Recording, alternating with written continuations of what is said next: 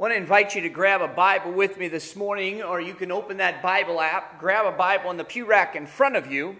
But join me, if you will, in James chapter 2. James chapter 2.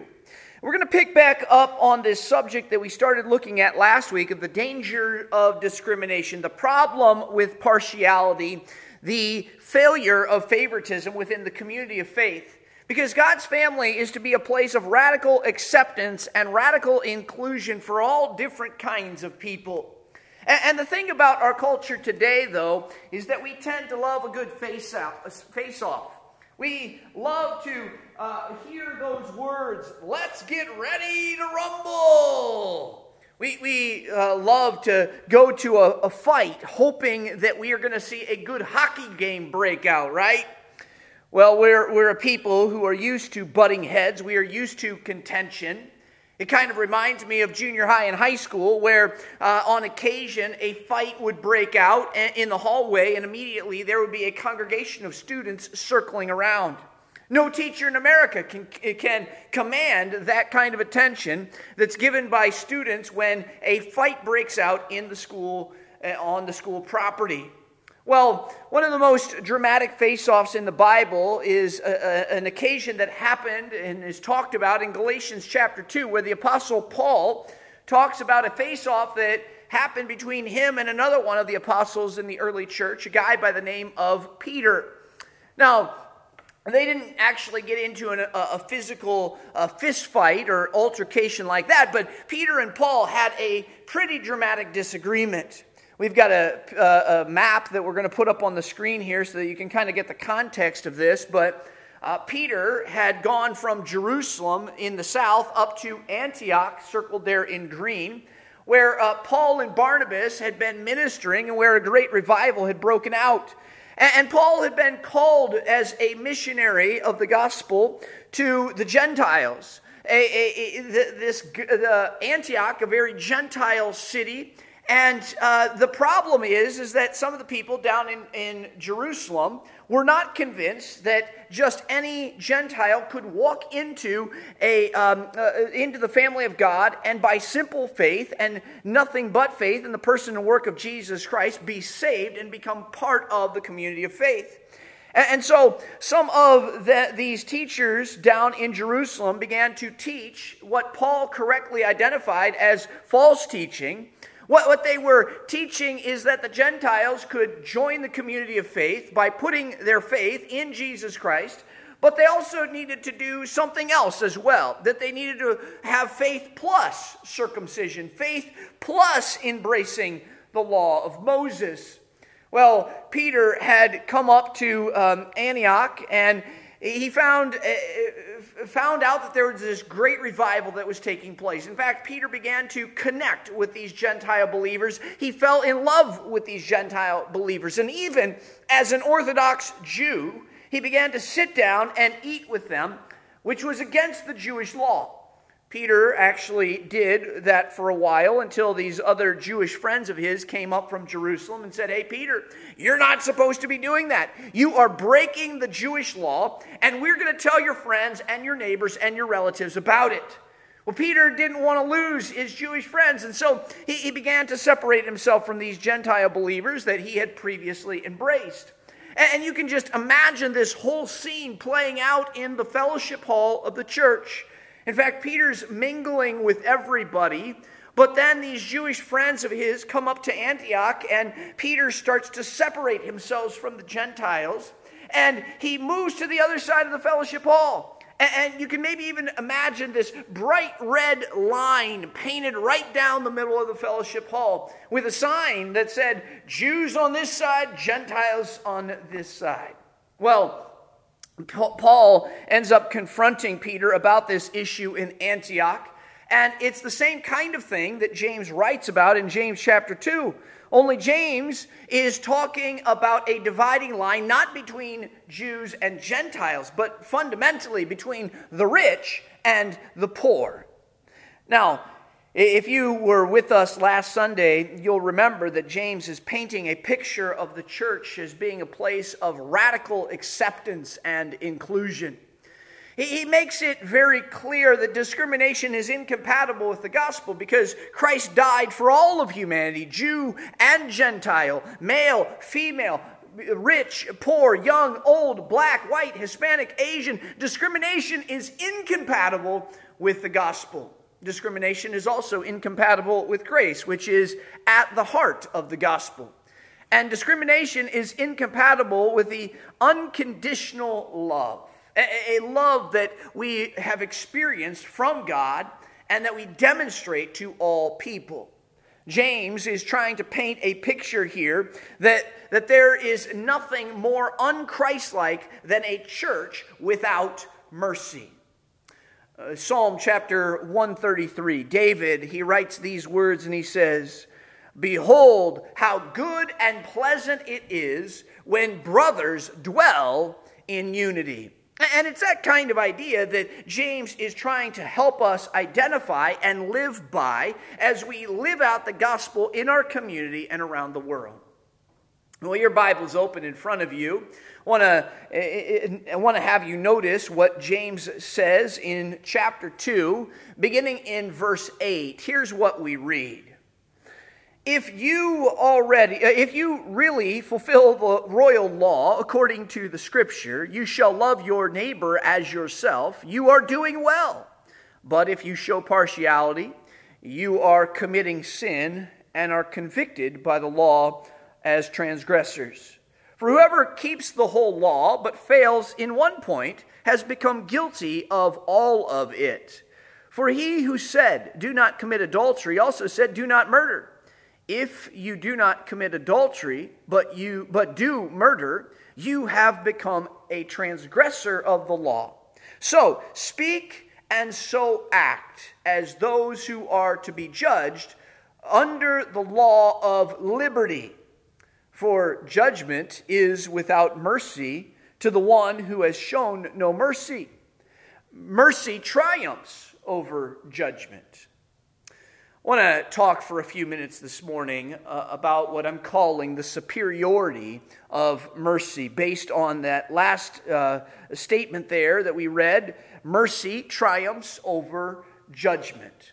Mercy is greater than judgment. Mercy is victorious over judgment. In fact, in the first part of verse 13, James says, For judgment is without mercy to one who has shown no mercy. That, basically, if you want to be shown mercy, you better show mercy yourself. Now, if you're a student of the Bible, you know that Jesus, in the Sermon on the Mount, in the Beatitudes, said, Blessed are the merciful, for they shall receive mercy. And, James was obviously very familiar with his brother's teaching as he references it, that Sermon on the Mount, all throughout this little book of James. But this statement that James makes is the complete opposite of the statement that Jesus makes. Jesus pronounces a blessing on the merciful, James pronounces a curse on the unmerciful. Jesus says, Blessed are the merciful, for they shall receive mercy. And if I could paraphrase what James is saying in verse 13, the half brother of our Lord says, Cursed are the unmerciful, for they shall receive judgment. But, but I think that they are that, that we are, uh, can understand both from Jesus' positive perspective and James' negative perspective that mercy is something that is very critical, very necessary in the everyday life of those who are following after Jesus Christ.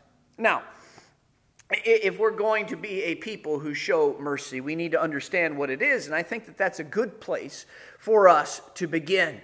What is mercy. Listen, I, have heard all kinds of different definitions of mercy over the years. Some have defined it and, or described it as not getting what you deserve. In fact, uh, some, of, some have tried to describe the three big pillars of how God treats people by saying this, and we will put it up on the screen. But justice is getting what you deserve, mercy is not getting what you deserve and grace is getting what you don't deserve. Now, I, I, think that that can be a good place for us to start because it shows us how God relates to us. That, that mercy is something that we desperately need, and mercy is something that we receive from God. But as believers, we're, we're also called to demonstrate that mercy to other people around us as well. Friends, it's not just about what we receive. But we need to take some action as it relates to mercy, and we need to reflect the mercy that we have received in the relationships of the people around us. Mercy always involves action. It's something that we do, it's something that we give away to other people. Listen, mercy involves feelings, it involves compassion, it involves empathy. You don't show mercy unless you have compassion and empathy towards someone else. Uh, uh, mercy involves a willingness to step into the hurt of somebody else. It, it means that you are going to get involved. You can't uh, do like a lot of people in our world do when they pass by someone who is getting mugged on the street and just keep right on going and say, I'm not going to get involved in that. I don't have time for this. No, you've got to get involved. If you're going to show mercy, the mercy of Jesus, then you need to step into the hurt. You've got to search out a way to relieve the pain, to relieve the suffering. And listen, we have opportunities to do that almost every day of our lives. Friends, I don't have to tell you, this world is a broken place. People are hurting. People are grieving. You know people who are struggling. And the question is well, what am I going to do that to, to look more like Jesus in the way that I react? What am I going to do to treat the people around me in a way that reveals this mercy that Jesus showed? I want to give you a brief definition of mercy. Here's what I think mercy is mercy is the love and compassion of Christ in action. It's the love of Christ, it's the compassion of Christ being lived out in our everyday lives. It's a willingness to identify a need and then to jump into the middle of that need in order to figure out some way to help by showing the love of Christ to someone who is desperately in need of it. The Bible teaches us, as we've already seen, that there is no partiality with God. But we also need to understand that God loves to show mercy and compassion to people who are in desperate need of it. In fact, uh, Jesus said this in Luke chapter 6, verse 36. He said, Be merciful, even as your Father is merciful. But the question that we, we just want to simply try to address here this morning is this How do we do that? How are we able to be merciful even as God has been merciful to us? And just to kind of help answer that question, I want to offer four biblical suggestions here this morning. Four ways that we can reflect the mercy of God in our lives. The first just has to do with showing patience with the patience with the peculiar. Uh, mercy requires patience with the peculiar. Now, peculiar, it's a, a difficult word to maybe say at times, right? but uh, it, it just means odd or strange or unusual, abnormal, maybe even difficult. Now, I, I, know that you are not a p- peculiar kind of person, that there are no peculiar people here this morning. But uh, can I just say and be really direct here that not everybody that you know is just like you, right? Not, not everybody thinks the same way you do. Not everybody has the same perspective on life as you do. There are some strange people who are out there. Amen? I mean, people who look strange, people who act strange, who um, have some strange ideas, and sometimes those people that you that are those are going to be some people who come who you come across in your path of life that I come across in my path of life. We, we use words to describe people like this by saying things like, "Well, they're different," or you know what, they're kind of strange, they're a bit unique. Maybe we even get a little harsher with the words that we use and we say things like, well, they're toxic or they're crazy. Around my kids, when someone's acting a little peculiar, maybe even one of them, I'll turn to them and I'll say, well, that's one way to live your life. And not to discourage you here this morning, but the fact is that there are some people who might think that way about you and about me. And, and, what does the Bible say that we need to do in those situations? We're, we're given one word the word patience. Patience. It's not really a word that we like, but it's a word that we need. The Bible says in 1 Thessalonians chapter 5 verse 14, "We urge you brothers, admonish the idle, encourage the faint-hearted, help the weak, be patient with them all." I mean, Paul says, you know what? Some people are, are going to be lazy. They're going to be they're going to lack some motivation. Others are, are going to just be overwhelmed with every little detail of life. Uh, others are going to need help. They're going to find themselves in situations that they did not create, that they don't know, uh, that they've never been in before, that they don't know how to handle, they don't know how to get out of. And, and Paul says, in each and every one of those circumstances and more, you need to show patience to all different kinds of people. Now, I want you to just think about that for a moment. And let me ask you this question Are you patient with everyone? Because that's what the Bible says, right? Be patient, not just with the people who are like you, not just the people that you like to be around and that you want to help. Be patient with everyone. It's one of the really hard statements of the Bible, and we need to learn to live this out in our lives because, after all, one of the fruits of the Spirit is patience. We need to be growing in patience. We're, we're not going to have all of it at the very beginning, we need to be growing in it. And if you are a follower of Jesus Christ, then I hope that you can say that that's true of your life. Listen, I, I think that I'm a more patient person now at age 45 than I was years ago at age 50, 25. And, and, I hope that I continue to grow in patience so that I can be a more patient person at age 55 and 65 and 75. We're a people who grow in patience, but we need to understand that God's ultimate desire is that we show patience with everyone especially those people who don't think, act, look, or react like us. And listen, here, here's what has helped me to become a more patient person over the years getting to know people better. Because what I've found is that, you know, the, the, the, people that I'm most impatient with are the people that I really don't know very well.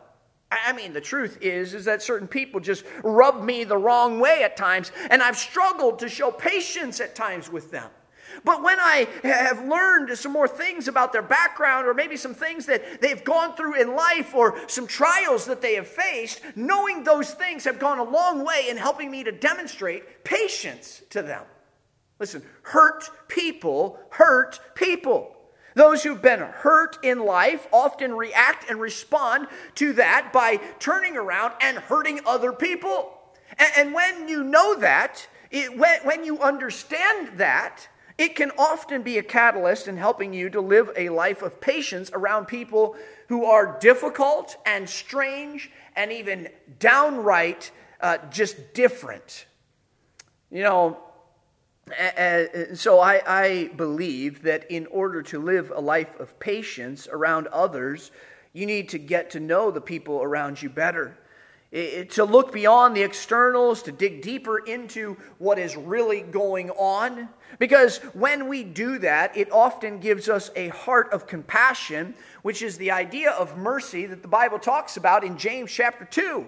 It, it, it, it's showing love to the unlovable, kindness to those who aren't very kind themselves. In fact, Proverbs chapter uh, 16 and verse 32, it says, Better a patient person than a warrior, one, who, uh, one with self control than one who takes a city. So, patient, or so mercy requires patience with the peculiar. But secondly, Mercy requires forgiving the fallen, it requires forgiving the fallen. Friends, forgiveness is not an option for the believer. Uh, pe- people that you know are going to make mistakes, they're going to hurt you, they're going to offend you, and we are called to forgive. In our society. People love a good scandal. Those are the leading stories in the news all the time, the most often clicked articles on the internet, because what attracts people in this world today is division and hatred and unforgiveness. That seems to rule the day. It, we, we're looking to just cancel people for anything and everything. And listen, the reality is is that people are going to make mistakes. They're going to do things that hurt you at times. But the question is, when that happens, how are you going to react? How are you going to respond when someone that you know, and maybe even someone that you love, lets you down? In our culture, we go to social media and we rub it in. We gossip about them behind their backs. We, we talk to other people about them. We hold it over their heads, maybe even sometimes for as long as we know them. And, and if that is the way that we typically react, that is not living out what the Bible says about mercy. We read this in Colossians chapter 3, verses 12 and 13. Put on, then, as God's chosen ones, holy and beloved, compassionate hearts, kindness, humility, meekness, and patience, bearing with one another, and if one has a complaint against another, forgiving each other, as the Lord has forgiven you, so you also must forgive. Look, Jesus has already said, Be merciful just as your Father in heaven is merciful. Now, Paul follows this up and he says, Forgiving each other as the Lord has forgiven you, so you also must forgive. It's much easier for us to scream for justice than it is for mercy. We, would much rather criticize and complain and identify the faults in someone else's life and it's kind of an easy thing to do. I mean, anybody can do that. But what's Christ like is doing the hard thing, learning to show mercy and forgiveness to someone who does not even deserve it. And the reason why we do that is because that's exactly what God has done for us. Listen, uh, how, how many people here in the room today could honestly say, I deserve the mercy of God? I mean, nobody deserves the mercy of God, right? And yet God has chose, chosen to show it. he's chosen to demonstrate mercy to you and to me, and that's why we need to be merciful and forgiving to other people. And if you have a tough time with that, it might be good for you to maybe just sit down and write out all of the really foolish and dumb things that you have done, even as a believer. Because listen, when I think of all the dumb things that I have done, uh, uh, how I've fallen short of the glory of God, how I've rebelled against Him, all of the wicked things that I've done in my life, it's just overwhelming. But then to realize that God loves me anyways, that He has never stopped loving me, that He never will stop loving me, I can't begin to tell you just how thankful I am for that. As the Bible says in Lamentations chapter 3, the steadfast love of the Lord never ceases. His mercies never come to an end. They are new every morning. Great is your faithfulness. The whole point of the scriptures is that if God has been so merciful to us, then surely we can learn to be that way with other people as well. In fact, we have to do that. The Bible says, as the Lord has forgiven you, so you must forgive. Again, the context here is that we're talking about radical acceptance within the body of Christ. Radical acceptance means showing radical mercy. Showing radical mercy often requires showing radical forgiveness, forgiving the fallen. Thirdly, mercy requires helping the hurting. Mercy requires helping the hurting. And this is typically what we think about when we first think about showing mercy this idea of practical assistance of those who need help. A few minutes ago, we looked at 1 Thessalonians chapter 5 and verse 14, where Paul said, Encourage the faint hearted, help, help the weak. You see, Mercy is more than just feeling uh, sorry for someone. although it's often where that begins. It's a heart of compassion. But, but that, that by itself is not Christ like behavior. You've got to be willing to step into a situation and actively help to turn to try and alleviate that pain, to help with the heartbreak. Here's what we read in 1 John chapter 3 and verse 16. By this we know love, that he laid down his life for us, and we ought to lay down our lives for the brothers. But if anyone has the world's goods and sees his brother in need, yet closes his heart against him, how does God's love abide in him? Little children, let us not love in word or talk, but in deed and in truth. You see, the Bible says that it's not enough to just say that you love people, but you need to show it in your actions. Uh, you could maybe say it this way that this is Good Samaritan theology.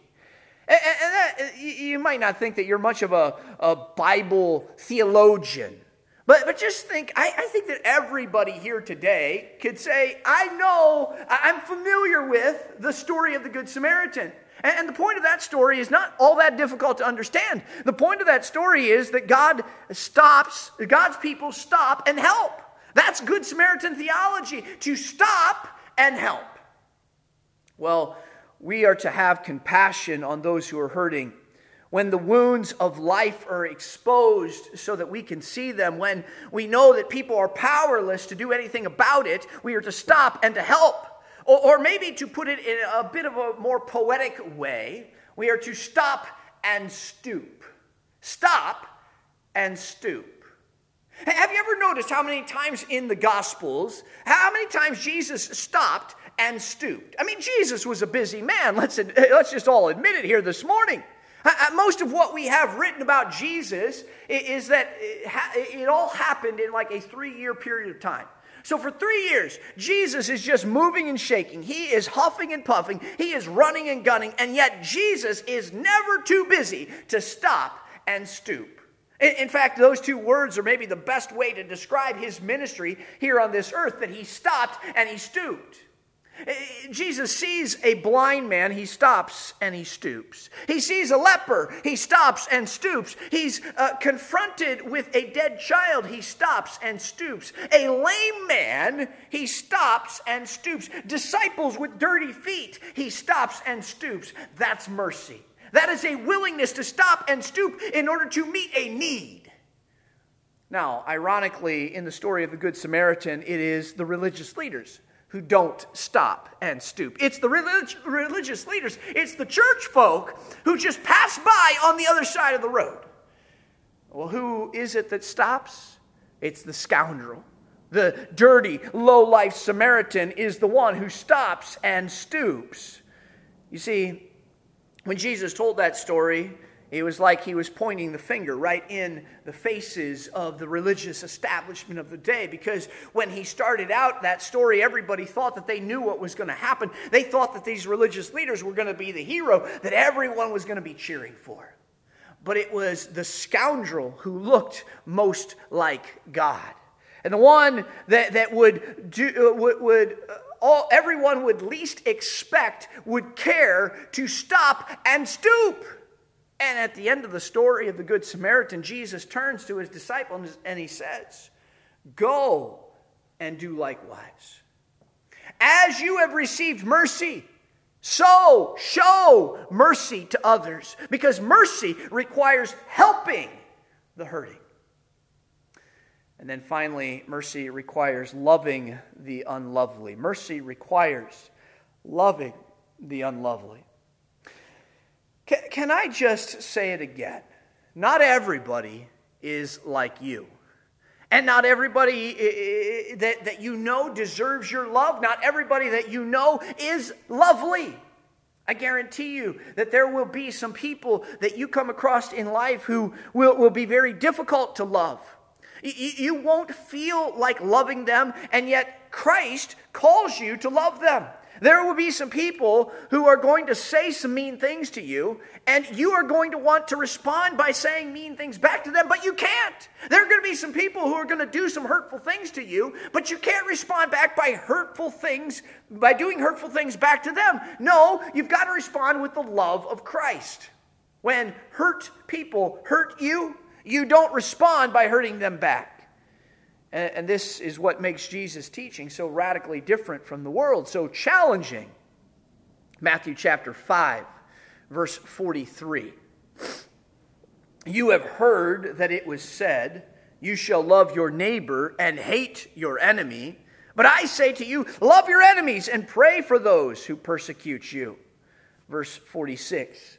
For if you love those who love you, what reward is that? Do not even the tax collectors do the same? You see, God's greatest desire for your life is to be a reflection of Christ Himself. And if you're going to reflect Christ, then you need to learn to love people who aren't lovely, because that's what He did. And I hate to tell you this, but you were, not, were, were one of the unlovely people that He chose to love. You see, the, the fact that you were born as a sinner, that I was born as a sinner. That makes us unlovely in the presence of a holy God. And yet, He loved us anyway. And we are supposed to reflect that same kind of radical love to the people around us as well.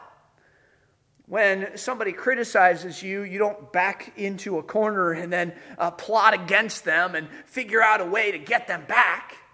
Uh, maybe instead you look them in the eyes and you say, okay, thanks for pointing that out. I mean, I'll try to do better next time. Maybe someone in your office is just always really negative and difficult to get along with, and so you bring them uh, some coffee, or maybe you bring them uh, some donuts in the morning one time, and, and you just show them some kindness. Uh, maybe you, you, you give them a compliment, or maybe you do something for their birthday that you just try to show ni- something nice to them. You see, you can choose to love others who aren't like you and who don't like you.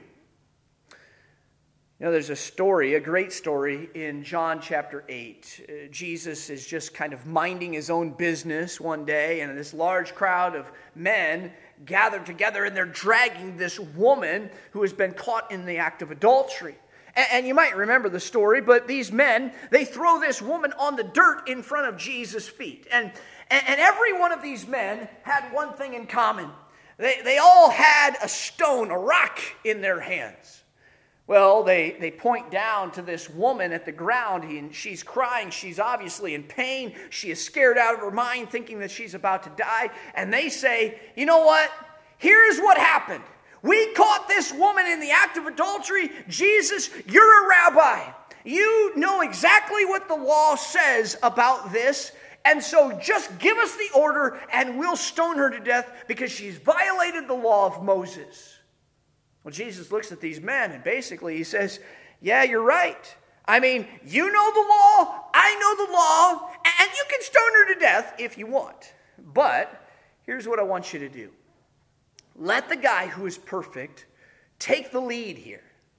Let the person who is without sin throw the first stone. And then all the rest of us will just join in. And, we'll do exactly what the letter of the law says. But let him who is without sin throw the first stone. No, nobody moved. nobody said anything. Nobody argued. Nobody wanted to debate. Because in that moment, they're all thinking about their own life, which is actually a very good practice for us to have if you think about it. When you want to give somebody else something that they deserve after they have hurt you, it is better to reflect on your own life and to do what these guys were doing in that moment. And then there was a sound. The sound of one rock hitting the ground, and then another, and another, and another and another until moments later the whole crowd was walking away and the woman is left there laying in the dirt all by herself. There are piles of stones all around, but no one threw one because they all had come to the realization that deep down they were just as messed up as she was. Jesus looks at the woman on the ground and he says, Well, where are all your accusers? Because there weren't any. And he says, I don't accuse you either. Now go and sin no more. He did not condone her sin. He said, No, get rid of it. But he showed mercy. When, when he knew that she actually did not deserve the mercy, she deserved judgment. And friends, listen, that's what we're supposed to do as well. Because James tells us that judgment is without mercy to the one who has shown no mercy.